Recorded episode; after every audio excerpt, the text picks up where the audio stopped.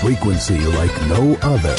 101.9 Chai FM. You're listening to 101.9 Chai FM. I'm Benji Shulman, and this is the New Blue Review, your favorite Jewish current affairs and culture show. And if you were reading the Jewish Report a couple of weeks ago, you would have seen an article on Mr. Harry Schwartz, uh, a name which might be familiar to a, a, lot of us in the community for his work in, in politics and humanitarian uh, relief as well as his commitment to the Jewish community. And it was such an interesting article that I thought we would get onto the line one of his uh, grandchildren, who, who now lives in the UK, Adam Schwartz, and just talk a little bit about his life of what was a remarkable man. Adam, welcome to the show. Thanks for being with us on the New Blue Review.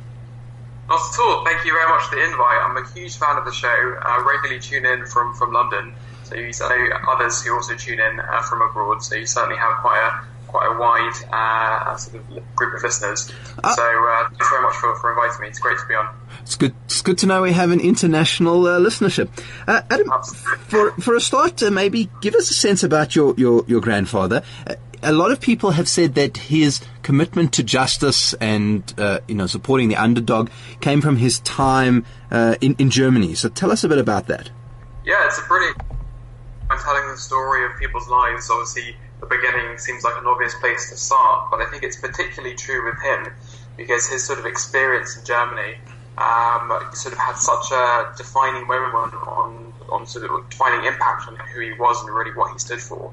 So he was born in 1924 in Cologne in the uh, Weimar Republic in, in Germany. Um, and so obviously it was a, you know, a sort of, you know, very difficult time to be growing up as a, as as a sort of Jewish family. Uh, he was born into a sort of not particularly religious family, but sort of tradition, uh, traditional Ashkenazi family. Um, and he had sort of strong memories of, uh, you know, uh, you know, basically experiencing uh, the rise of Nazism uh, under Hitler, and you know what, what really that brought about. Um, particularly, he had you know strong memories of leaving school because he was Jewish. He also had strong memories of uh, you know, having to basically be kicked off public transport because he was Jewish. Um, so, you know, those kind of memories of, of discrimination from simply who he was really had such an important impact on, on who he was. Um, but it also, uh, you know, his sort of experience coming to South Africa uh, also had a very important impact on, on sort of what he stood for. So he came to South Africa in 1934 uh, with his family. His father had come the year before. He had to leave Germany the, the night Hitler came to power because he was a Social Democratic Party activist and so had to leave uh, uh faster than the rest of the family. Um, but he, he sort of also had, had memories of being taunted uh, at school, even in South Africa, for being different. He didn't speak any English or Afrikaans at first, um, so he was really treated as an, as an outsider.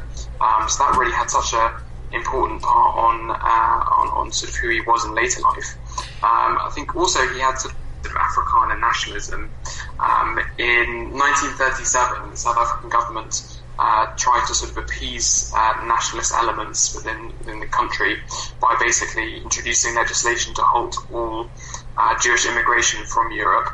Uh, and there was one final vote that was called the Stuttgart uh, that uh, left Europe in 1936 that carried German refugees to South Africa. That carried his grandparents um, and say it was the last last ship to be allowed into South Africa before the legislation came into force. Um, so while he was waiting in Cape Town for his family, there was also a huge uh, anti-Jewish demonstration led by Dr. Hendrik Verwoerd, who you'll know well, he was later the architect of apartheid.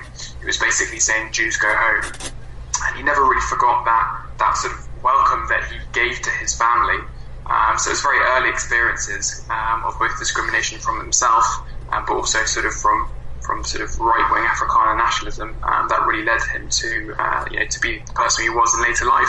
It's, it's, very interesting, actually. I have family that was also on the Stuttgart, and uh, it, for a lot of German refugees, it was uh, certainly an important uh, part uh, of of their journey to South Africa and a marked point at which uh, things really began to change for the Jews here in the 30s. Uh, so that that is interesting, and uh, you can see how it would have affected his ideas about uh, about getting involved with the political struggle here. One of the ones I want to focus on uh, is something called the Torch Commando, which he was uh, an important part of creating. He he he he was part of the war effort in World War II, and when he came back, he joined this thing called the Torch Commando. Can can you talk to us about what that was uh, and why it was so important? Sure. Yeah, again, it's a, it's a brilliant question. So, um, as you know, uh, the, the, the Torch Commando sort of grew out of, out of a movement called the Springbok Legion. Um, basically, it was a group of um, uh, wartime servicemen who uh, decided after the war was over and after the National Party came to power that actually, uh, you know, it was important as people who had fought for their country and fought against nationalism in Europe to actually fight it in South Africa when it grew as well. I think to my grandfather and a lot of other uh, servicemen who, who, who, fought in the Second World War, it was a real profound shock uh, three years later after the war ended in, in 1948 for the people who'd really been supporting uh, Nazi Germany during the war to actually come to power in South Africa. World War II was obviously about, you know, ending uh, far right nationalism and fascism, and, and, in his mind and others' uh, mind, you know, it was a real, real shock to have um, uh, those people sort of come to power. So uh, him and a few others, um, uh, including Sailor Malan, who was sort of a wartime hero um, for uh, being sort of an exceptional fighter pilot, decided that uh, it was important to, to resist. So they formed this organization called the Torch Commando, which was essentially uh, a group of uh, starters, as you say, ex-servicemen who decided to uh, sort of have peaceful protests uh, where they would carry these torches around and sort of embarked upon civil action to protest initially the removal of coloured voters uh, from the uh, from the voters' call, um, but it actually became a very very prominent organisation. At its height, it had a quarter of a million members, but considering the population of white South Africans uh, in 1951 when it when it began, uh, was actually a very very significant movement. Um, so that's really when his kind of political involvement began. Um, I think that's sort of when he began to sort of be being involved in this kind of mass uh, organisation, mass organisation, uh, or mass mass resistance to apartheid. And he then decided to jump in with both feet, didn't he? Because uh, having done the Torch Commando, he then got involved with one of the most uh, high-profile cases, legal cases in South Africa history, because he was involved with, with the treason trial. Uh, so he wasn't involved in the treason trial. He was actually involved in the Rivonia. Ah, excuse trial. me, the Rivonia trial. Yes, I apologise. Sure. Um, so yeah, obviously, fascinating case to be involved in. So the way that he, he got involved, uh, Harold Wolpe, one of the accused, uh, was arrested, uh, but he escaped from prison. Harold Wolpe was uh, married to the sister of someone called Jimmy Kantor. Jimmy Kantor was a, a lawyer in, in South Africa. Um, he sort of disagreed with apartheid uh, in principle, but he wasn't politically active. Um, but he was friends with my grandfather when Harold Wolpe escaped from prison, uh, uh, his very badly treated. And Jimmy then uh, came to my grandfather and said, you know, what should we do? Um, my uh, my sister's being uh, very badly treated. My grandfather said he would raise it with the Minister of Police, um, but that you know it, it, wouldn't be wise to go to the to the press because actually that would sort of antagonise the police who were already quite humiliated from the whole process of uh, of people escaping uh, from the uh, from the trial. Um, so Jimmy actually decided to go to the press um, and raise the fact that his sister was being badly beaten in, uh, beaten in, in prison um, or, uh, when she was detained. Uh, unfortunately, then Jimmy was then arrested, and then my grandfather acted as, as his defence. Jimmy was later found to be one of only two um, in the trial to be acquitted. Uh, but unfortunately, because of the bad treatment that he received as well, um, his uh, he, he, was sort of uh, very badly affected by it, both sort of psycholo- psychologically, professionally. Um, his sort of professional reputation was ruined, having been associated uh, with the trial, even though he, he really had nothing to do with uh, with any of the activities of, of the other uh, other people accused.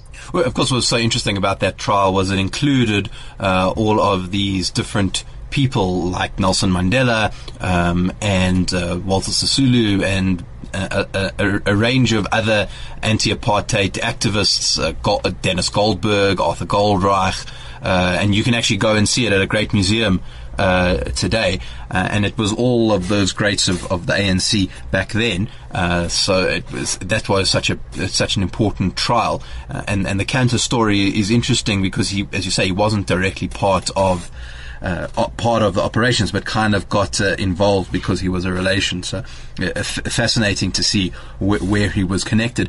I want to jump uh, forward a little bit because you know, a lot of people would know the the political party, the Democratic Alliance, but I don't know if everybody knows where it sort of comes from. You had the Democratic Party for a long time, the DP, uh, but before that, uh, your grandfather was involved in, in sort of realigning, re- realigning the opposition so that it could be uh, basically become what we would now call the DA.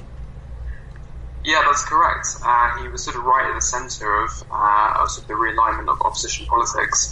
So he first became uh, sort of involved in opposition politics in 1951 when he was elected as a Johannesburg city councillor for the United Party. He then uh, became uh, a member of the Transvaal Provincial Council in 1958, uh, where he became leader of the opposition a few years later.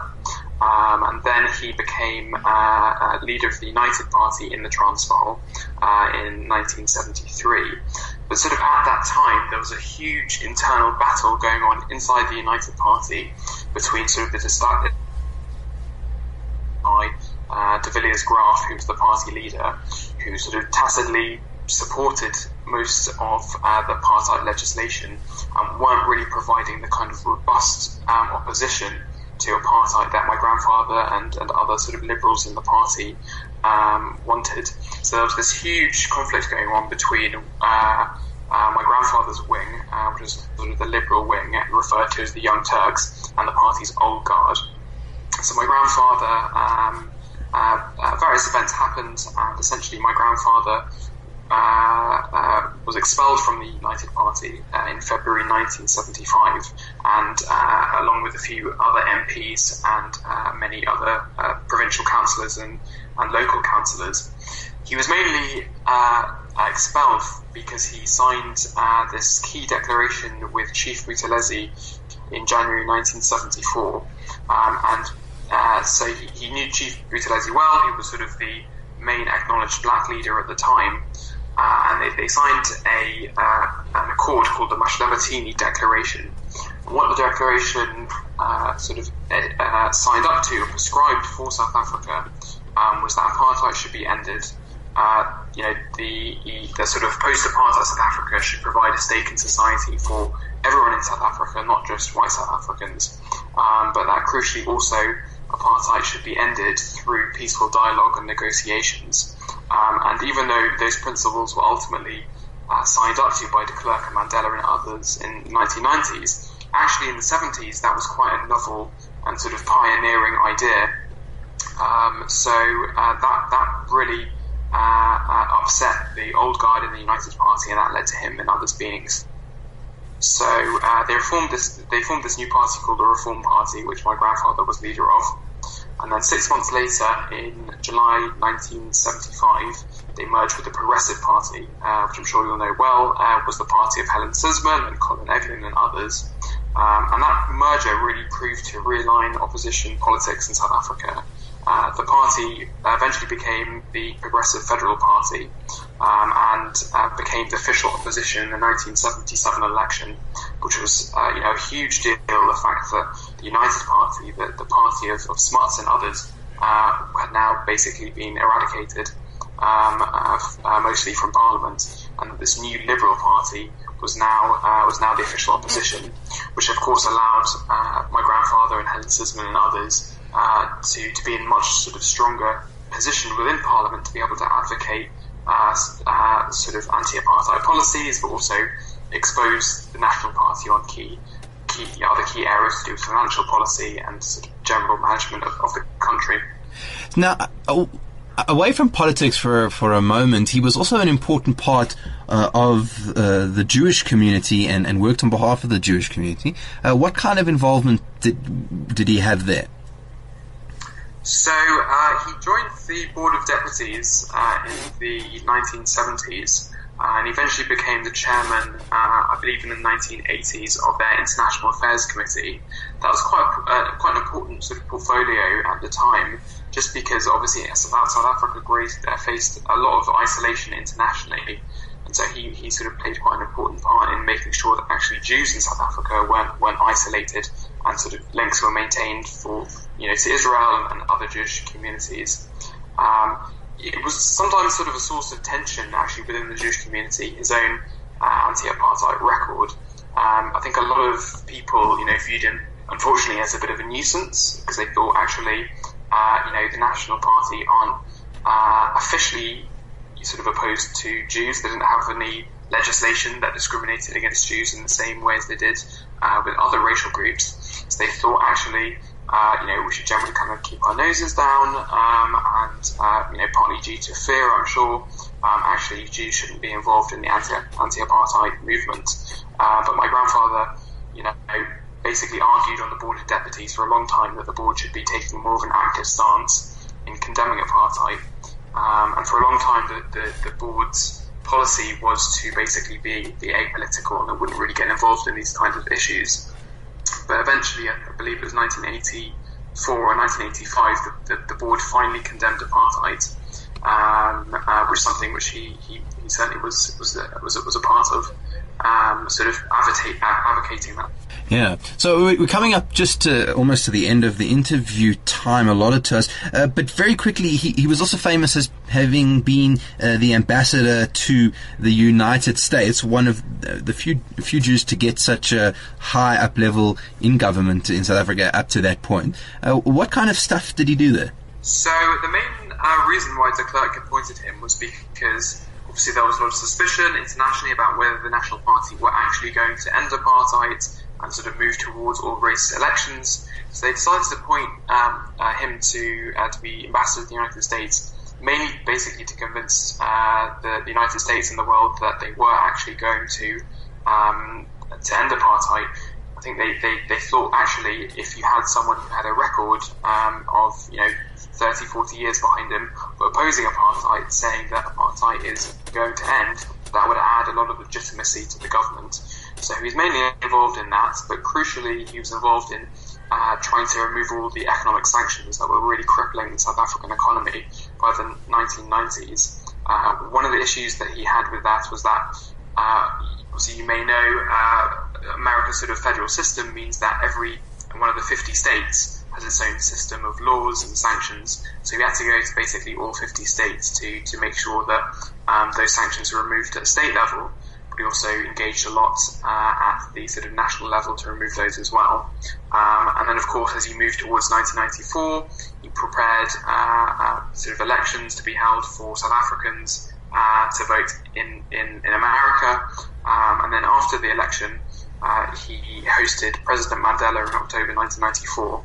Um, and uh, sort of have, had a, a, a sort of um, important trip when Mandela was arriving and increased investment and, and, support for the country after after the new elections. So those are the main things he's really been been working on. And, and uh, I'm sure that uh, there's a lot of other stories uh, uh that that you could tell about But as I've uh, we, we have about two minutes left. Do, do you have one in particular that uh, perhaps speaks to you, something personal, something that he told you, you know, something that that people would find interesting? Yeah, I would say, you know, the main memory that sticks out was uh, about sort of 10 years ago, I'd been attacked in the streets, um, sort of randomly. And, you know, as a sort of supportive grandfather, he called me up um, and asked if I was okay. But then he said to me, uh, you know, something that was quite unexpected. I didn't quite understand at the time. Uh, he said to me, get everything out of this that you possibly can. Um, and actually only came to me later that actually this was very much the way that he, he lived his life you know, what, what could have been a sort of star, uh, a sad story of a kind of penniless refugee, um, as it is for many, he kind of turned into one of success and he kind of turned his disadvantages he had maybe from early on into, into advantages. Um, the other thing that I would add is uh, the very important role that my, my grandmother Annette had on my grandfather's political life. She ran all of his uh, his election campaigns, which were all successful. Um, she was a trade, trade unionist by background. So she had a very good eye for elections and, and understanding politics. Um, and she was obviously a, a very brave anti-apartheid com- campaigner in, in, her own right. Um, and she she she really uh, sort of laid a lot of the foundations for him in that respect. So that's something I would definitely uh, say was very important as well. Absolutely fascinating. Adam, unfortunately, all the time we've got for today, but I think if people want to read more about uh, Harry Schwartz's life, you can check it out there. There was the uh, article in the Jewish Report and on SA History, and, and Wikipedia actually has also a, a, very comprehensive page. So if people want to find out more information about a, a hero really in the Jewish community, uh, they can do it there. Uh, so thank you so much for your time and joining us on the New Blue Review. Thank you so much. It's been an absolute pleasure. Really appreciate the invite. Uh, Adam Schwartz there in a very, very cold uh, London joining us to talk about the life of Harry Schwartz. From Johannesburg to Israel, from sport to business, this is 101.9 Chai FM. So that's right. If you want to uh, get in on the trolley dash, make sure that you do sign your, your slip at Pick and Pay. Trolley dash is always a, a lot of fun. My question is, are you allowed to place yourself right by the meat aisle uh, and sort of pick up all the meat that you need for, for the Pesach period. We will uh, have to see uh, all about that. And uh, it's uh, very, very uh, interesting uh, what they are doing there, and we will we will obviously be following um, what's going on with with with Pesach in in in in this show. Actually, we have a little bit going on, and. Um, by the way, if you are keen on, on, on Pesach this year, but you, you're not going to make the trolley dash, uh, it is also worth considering uh, other options. Uh, so if you're not sure where you're going to be spending uh, Pesach this uh, year, then perhaps you should have thought of going away for Pesach uh, and going to the Thaba Eco Lodge. It's just 20 minutes from Johannesburg, and you can come for a day and stay the night, or come for the whole of Pesach. It's all up to you. there are great daily activities, international rabbinic speakers, nightly entertainment, and, and, the food is of the highest Chabad supervision. and of course, the accommodation is out of the world, this world. So for more v- details, visit the website orafrica.com. Uh, uh. Uh, that's orafrica.godaddysites.com or SMS Pesach to 34519 uh, and they will contact you. That's Pesach to 34519. Uh, something alternative that you can do uh, on your uh, on your Pesach this year. And I hope you did enjoy that discussion with Adam Schwartz. Uh, very, very interesting to get into a bit of the history of the Jewish community, maybe find out things about people we didn't know about. And I'd love to know who are your Jewish heroes in the community? Is there someone uh, who does something heroic either in the past or uh, in, in, in current day uh, that you think uh, really does an amazing job. Would love, would love to hear from you. Uh, I'm, I'm all about figuring out who are the people in our community who are doing great things. So you can SMS us, uh, 34519. You can WhatsApp us, 0618951019, 0618951019. Uh, send us a tweet at ChaiFM or an email on air at chaifm.com and we'll very happily uh, take your uh, take your your your nominations for for for people in the community who are, are heroes who are doing good things. I'd love to hear from you uh, and get your perspective. Now, moving on a little bit into other things. Uh, I don't know if you've been watching some of the press, uh, certainly if you've been listening to some of the other shows on the station, you may have picked up the story, but it is something which I think is going to become bigger, uh, certainly as we run up into the next sort of week or so, and you're going to be hearing a lot more about it, so we might as well cover it now. And that has to do with the Eurovision Song Contest. Now, if you don't know what Eurovision is, that's okay, uh, because basically it's not something that we really deal with that much in South Africa, but basically it was started just after World War II as a way of trying to unite the continent after obviously the big war there. And Eurovision is all of the different organizations uh, that are affiliated to the Euro TV, um, the Euro TV uh, basically broadcasting networks. Anyone, any place where you can get Europe TV, you can be part of the uh, Eurovision Song Contest, which is why, it, despite the fact it's been called Eurovision, uh, you get countries like Australia participating, uh, and uh, as you'll see in a minute, Israel as well. And it's very, very interesting because what happens is each country in the Eurovision network submits a song that then gets voted on as being the top song of that Eurovision Awards. And it's quite a complicated system. You've got to have a jury which votes on the song and they have a popular vote and then that's all added up and getting points. And then those points are added up and uh, it goes to a whole pool of points, uh, um, uh, a whole pool of points, rather, and and that then gets put together. Um, and and you get the the winning song.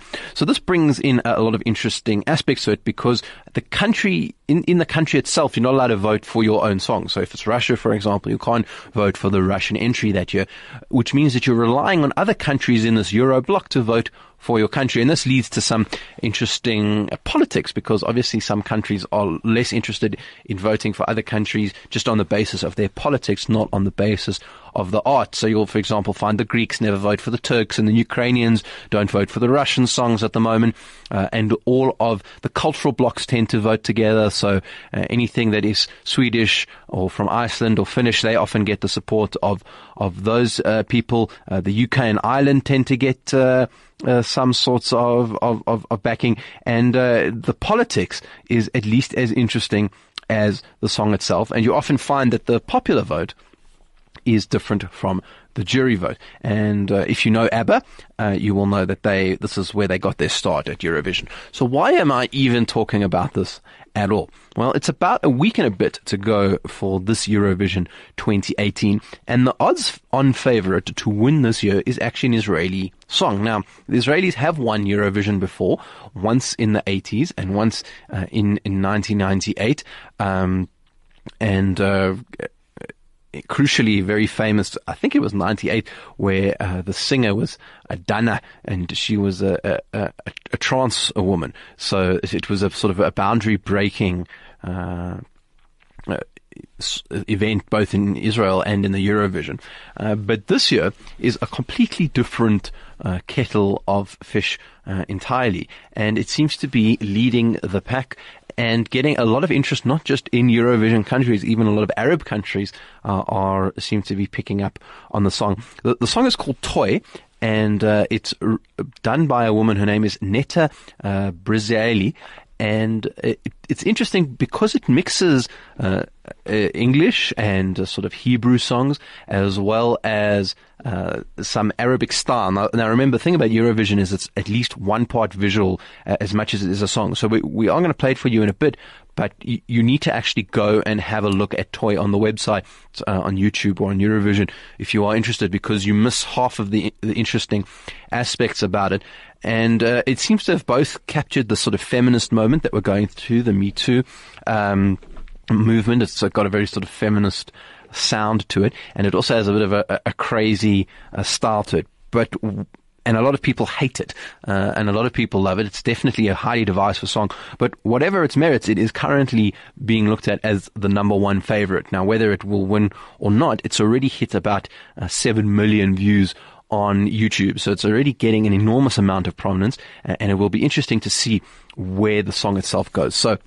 Let's uh, take a short break, and then when we come back, we're going to be listening to Toy. I'd love to know what you think. Stay relevant and up to date. Keep informed. This is 101.9 Chai FM. 101.9 Chai FM. What did you think of that Netta Barzilai and toy. I'd love to hear your thoughts. Do you love it? Do you hate it? And do you think it's going to win? 34519, that's our SMS line. You can also WhatsApp us on 061 895 1019. Tweet us at ChaiFM or email us on air at ChaiFM. And while you're doing that, you should also take note that the Pick and Pay Hyper Nord Kosher Butchery wants to make Pesach more affordable for you. Uh, so listen to this. Every time you spend 500 Rands at the butchery, put your slip into the box at the information counter. Uh, and on Tuesday, the 27th of March, it could be your name drawn for 1,000 rands worth of meat products from the kosher butchery. Pick and Pay uh, Hyper Nord wishes you and your family a chag sam Hag, Hag Kasha Vasameach. Oh, there you go. Uh, you can get both of your uh, matzah and your meat uh, at Pick and Pay. Sounds uh, sounds great. So, yep, I'd love to hear your views. What do you think of Toy and Netta? Uh, I think it's a, a fascinating song and uh, one which uh, might very well win the Eurovision Song Contest. So, uh, you know, could be could be fascinating and could be interesting. Now, I want to move along to uh, something new on- on the Jewish uh, thinking scene at the moment. Uh, I, a lot of people in Joburg wouldn't be aware of them because it is a Cape Town based institution, but there's a lot of interesting stuff coming out of the Kaplan Center at the moment, Kaplan Center for Jewish Studies based at UCT. And they have a relatively new chair, chairman, CEO, uh, director, I don't know, whatever you call it, of the centre, Adam Mendelsohn, who's been doing some tremendous work to, to really get the academics out of their ivory towers and having a, a discussion in, uh, in, in, in the general populace, uh, which I think is a really good move. And they've been doing some excellent stuff, uh, which I think is impacting positively on the Jewish community. Last year, for example, they did a anti-Semitism survey, or, or, or not really anti-Semitism, but understanding views of Jews by the broader population of South Africa, which gave everyone a a, a proper indication of you know where are Jews being seen at uh, in the South African context, uh, and uh, you know, they've been looking at researching books and doing seminars, and uh, I think it's uh, also engaging with the Jewish students. So I think that that's all a, very very positive. Uh, and and needed aspect of what they do because it's not like America or the UK where we've got a dozen different policy think tanks. We only really have one in this country, which is them. and if they don't engage with the community, then then that is, I think, a loss. Now, as part of this outreach uh, and uh, engagement uh, program, if you like, they've also launched a new website called dafka.com. Uh, say it's calling itself many issues and more voices, and it seems to be a sort of academic type uh, engagement, trying to get different voices or more voices rather into uh, into the space. And uh, they've they've done a couple of different ones, um, including one about uh, Jews and community rights in South Africa, uh, and another one uh, talking about uh, just talking about the community in general, and, and you should go read them. There have only been three published so far, but it's certainly very interesting. It's the third one that really caught my eye, and it's by Professor Steven Friedman, uh, and it's talking about the ANC and the future of South Africa Israel relations. Now, I thought it was a bit of a strange choice to pick uh, Professor Steven Friedman because he is a professor who is very supportive of the BDS and uh, you know doesn't doesn't really want to allow uh, Israeli academics to engage with South African institutions. And UCT is currently embroiled in a debate about whether uh, it should uh, boycott Israeli uh, institutions and universities or not. So uh, it seemed to be a bit of a strange choice. And I also think it, it talks to the paucity of uh, people who we actually have in the community or even outside the community who can talk to issues of international relations when it comes to Israel because uh, Professor Friedman does get a lot of airtime uh, on this topic and he does have obviously a very specific uh, viewpoint. Uh, so, so I do think that as a community we may have to start investing in new younger people who can take on policy approaches from a variety of different angles, not just sort of the, the standard BDS line uh, being dressed up as academia. Now, besides the, the, the the the person uh, of of of Mr. Freeman Friedman being chosen. I also clearly disagree with his view, which basically comes down to this. He's saying that he doesn't believe that the recent uptick in in BDS uh, activity in South Africa is in fact a threat, uh, A, to the Jewish community, and uh, B, to uh, the is, uh, is South African Israel uh, relationship itself. And, and basically, he, he, he, he bases it on two assumptions. The first is that he, he doesn't believe that uh, the BDS movement is itself uh, anti-Semitic, uh, and second of all, his argument is that it just hasn't been all that successful um, at, at, all in in driving, uh, you know, the uh, driving the the relationship between the two uh, downwards, and. Um, and that's the, the, sort of basic underlying part of his thinking. Now, I would say that this is sort of wrong on, on two accounts. Uh, first of all, there's a large and growing body of academic research that very clearly posts BDS as being an anti-Semitic movement from a variety of perspectives, uh, including uh, the idea of double standards, where it only singles out Israel, uh, the way that it describes Israel as a unique evil, um, every uh, the denial of Jewish rights to sovereignty in Israel, whilst pushing it for the Palestinians, uh, the removal of diplomatic and military institutions uh, that protect Jews. So I, I don't want to really want to get into it, but certainly from a Jewish community perspective, I don't think that there's any doubt that that uh, BDS is an anti-Semitic movement, and just because it dresses itself up as a human rights organization, I don't think we need to necessarily take that seriously. Because anti-Semites throughout the ages have always dressed up uh, their anti-Semitism with the discourse of the day, whether it's uh, people who as people who killed Jesus or as, uh, you know, in, as part of uh, racial biology, whatever it was, uh, anti-Semites have tended to fit their narrative into whatever was popular at the time. Uh, so where Dr. Uh, Friedman or Professor Friedman sees uh, people who are simply uh, aberrations that commit anti-Semitic offences from the BDS movement. I think that the community tends to see it as a recurrent and obvious pattern that comes out of a movement that has an anti-Semitic uh, agenda. Now, F- Professor Friedman is correct when he says that this is uh, has not been an effective movement, right? Um, uh, and uh, he he he is correct that it hasn't really had a serious victory. And his point is that uh, he believes that their assault on the ANC is incorrect. Now we may or, may or may not uh, know whether that is. Uh, the truth. The ANC has been uh, focusing on a lot of its policy frameworks, including uh, the land question, nationalizing the Reserve Bank. So there's no reason why to think that they won't come after uh, the Israel question. The problem, of course, for the BDS is that it doesn't actually affect Israel, and it can't. Even if South Africa did break uh, ties, it would be basically symbolic. And so what tends to happen is because BDS cannot affect Israel actually in any way, uh, and if South Africa doesn't engage as a country, it can't actually affect Israel in any way. It, they tend to take it out uh, on the targets that are most closest to Israel, which tends to be the Jewish community, and that really what leads to the serious uh, anti-Semitism. So uh, that, in brief, is why I disagree with uh, Professor Friedman's article in Dafka.com. But uh, I would encourage you to read it yourself and let us know what you think. I'd be very happy to hear. A frequency like no other. 101.9 Chai FM. Now, it is obviously Pesach coming up uh, on Friday, so we, we are going to, you know, not have another show before then. So I did want to leave on a Pesach message and uh, something you know that people could take away with them. And of course, there's always different rabbis who have different perspectives. But I thought I would bring you something slightly different today.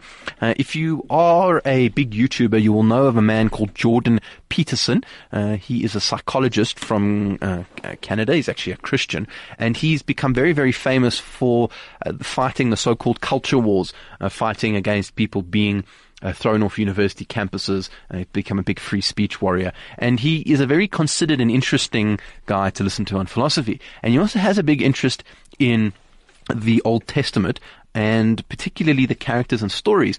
And he has a great video. You should go and check it out on YouTube where he talks about the Exodus and freedom, which of course is uh, a great theme coming up to, to uh, Pesach. And what he argues essentially is that uh, the part of freedom that uh, is the Exodus is actually not the the freedom part. Basically, you know, God intervenes in the world and um, and and allows the the Jews to escape. But when they get to the uh, the desert, that's really when the journey begins. Uh, and that's when they have to sort of start walking around and bashing into things, so to speak, to try and figure out their way. And that they get a lot wrong, uh, but over the period of, of the time, they sort of straighten themselves out and uh, eventually go on to become uh, the people who uh, settle the land in Israel, etc. And it's it's not a completely unique idea. You can find it amongst a lot of rabbis, but it's very interesting to hear what it basically is a secular uh, psychology philosophy uh, speaker, someone who deals basically in contemporary issues, talking about freedom, using the Exodus as a key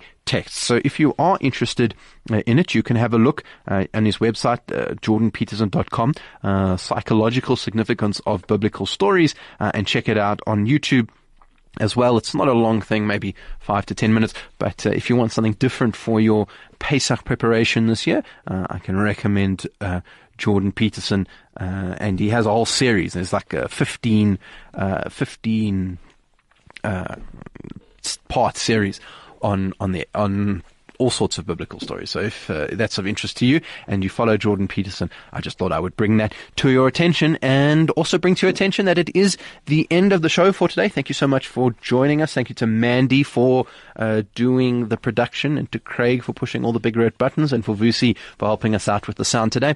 I will see you next week. It's a public holiday, so it should be exciting, uh, but we'll chat to you then.